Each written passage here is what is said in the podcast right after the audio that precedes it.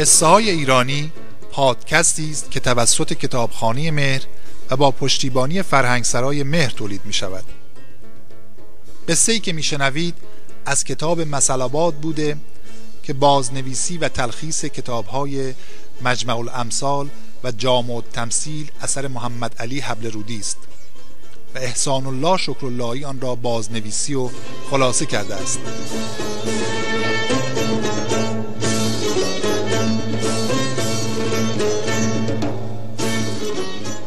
پادکست شماره چهار.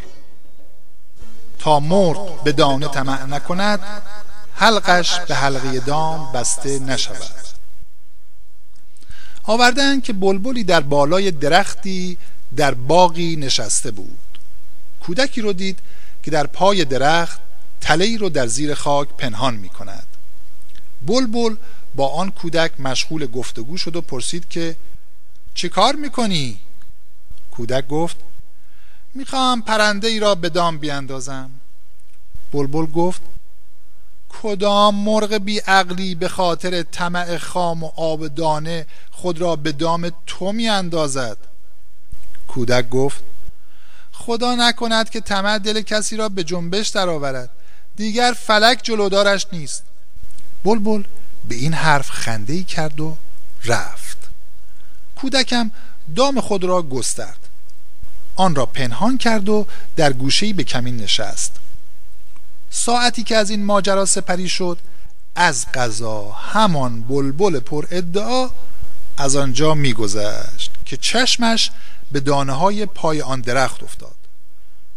چون کسی را آنجا ندید با خود گفت حتما سیاد از سید صرف نظر کرده. دانه های درشت به او چشمک می‌زدند. چشمش را بست و به طرف پایین سرازیر شد و مشغول شد به دانه برچیدن که ناگهان حلقه دام به حلقه او افتاد. هر چه کرد نتوانست خودش را خلاص کند. تقلای بیشتر تنها حلقه را تنگتر می کرد کودک هم از کمینگاه خود بیرون آمد و به سراغ بلبل رفت. به او گفت ای بلبل خوش زبان و حاضر جواب مرا می‌شناسی؟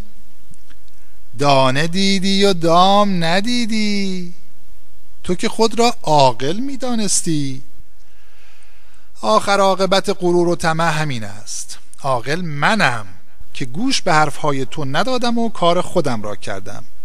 اکنون که در چنگ منی دیگر چه می‌گویی؟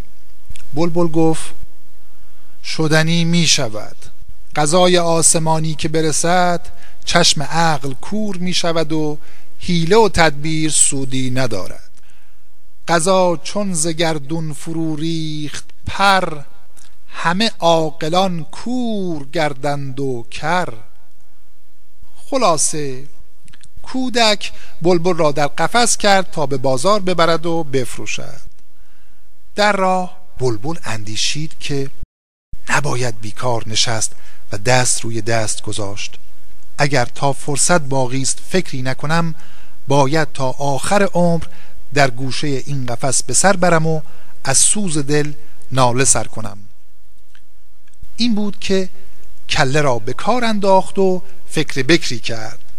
به کودک گفت تو می‌خواهی مرا به قیمت کمی بفروشی اما من می‌توانم به تو سه پند بدهم که در تمام عمر به کار تو بیاید و سودها از آن ببری. کودک گفت بگو ببینم پندهای تو چیست؟ بلبل گفت پند اول را در همین قفس می‌گویم پند دوم را بر سر دستت و پند سوم را پس از خلاص شدن. کودک قبول کرد و آماده شنیدن شد. بلبل گفت پند اول اینکه اگر به حکم قضا و قدر چیز با ارزشی از دستت بیرون رفت افسوس آن را نخوری و اندوهگین نشوی که تأسف فایده ای ندارد و بار قصه سینه را سنگین می کند کودک پرنده را از قفس بیرون آورد و در دست نگه داشت و گفت پند نخستت بر دلم نشست اکنون بعدی را بگو. بلبل گفت پند دیگر آن که هرگز سخن محال را از کسی باور نکنی و به وعده محال امیدوار نباشی که وعده محال را هر کسی بگوید مثل شورزار است که چیزی از آن نروید. پسر گفت این پند هم شنیدنی بود. بگو ببینم پند سوم کدام است. بلبل گفت خلاصم کن تا پند سوم را بشنوی که پند سوم از دو پند پیشین دلنشین تر است. کودک به طمع شنیدن پند آخر پرنده را رها کرد تا بر شاخ بلندی نشست و نفس راحتی کشید. بعد گفت پند سوم آن است که هرگز طمع خام نکنی. من از همین طمع در دام افتادم و هر گرفتاری را ببینی به نوعی گرفتاری طمع است. اما اکنون که مرا آزاد کردی بگذار چیزی به تو بگویم. کودک گفت بگوشم. بلبل گفت در شکم من گوهری است که وزن آن بیست مسقال است. تو با رها کردن من آن گوهر گرانبها را هم از کف دادی. کودک پس از شنیدن این سخن آهی عمیق کشید و بر سر خود زد که عجب فریبی خوردم و گنجی به این ارزشمندی را از دست دادم. بلبل گفت به این زودی هر سپند مرا از یاد بردی مگر همین الان به تو نگفتم که اگر چیزی را از دست دادی برای آن تأسف نخوری؟ پس آهت برای چیست؟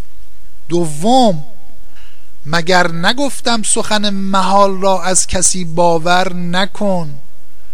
من که وزنم بیش از ده مسقال نیست. چگونه گوهری به وزن بیست مسقال در سینه دارم؟ پس اینجا هم خطا کردی. سوم مگر نگفتم که طمع را از خودت دور کن تا آسوده باشی؟ اکنون که سپند به این خوبی به تو دادم تا قیمت آزادی من است باز تو طمع کردی و افسوس خوردی که چرا رهایم نمودی؟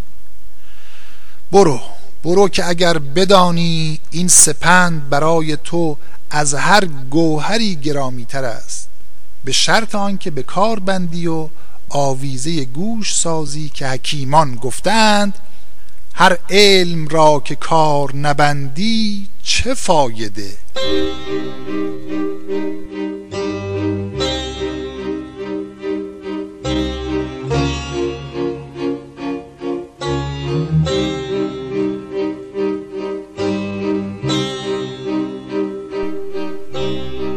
این پادکست را من ابوالفضل نجاری به همراه محسن سعادت و داوود وجدی تهیه کردیم. ما رو در شبکه های اجتماعی با هشتک قصه های ایرانی دنبال کنید.